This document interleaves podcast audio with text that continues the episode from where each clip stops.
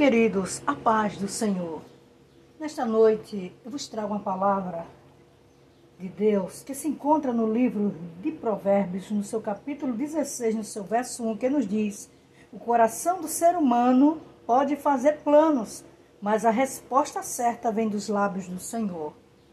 Eu vejo aqui, queridos, o homem se decidindo por tudo, escolhendo, querendo agir, não pedindo a orientação de Deus.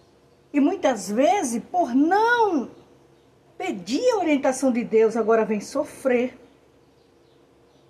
Chega até chorar, se aperrear, a dizer que Jesus não está lhe vendo. Mas não é assim, queridos, que devemos agir. Em tudo quanto formos fazer, temos que pedir a orientação de Deus. Se Ele se agrada, se é da vontade dEle, se Ele permite.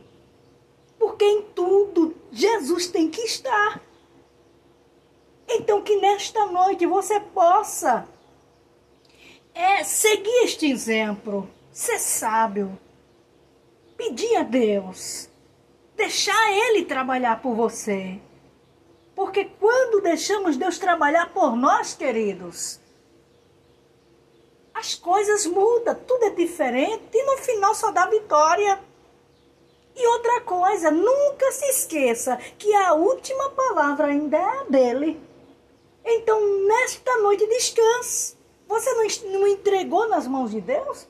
Então, deixa Ele trabalhar, deixa Ele agir.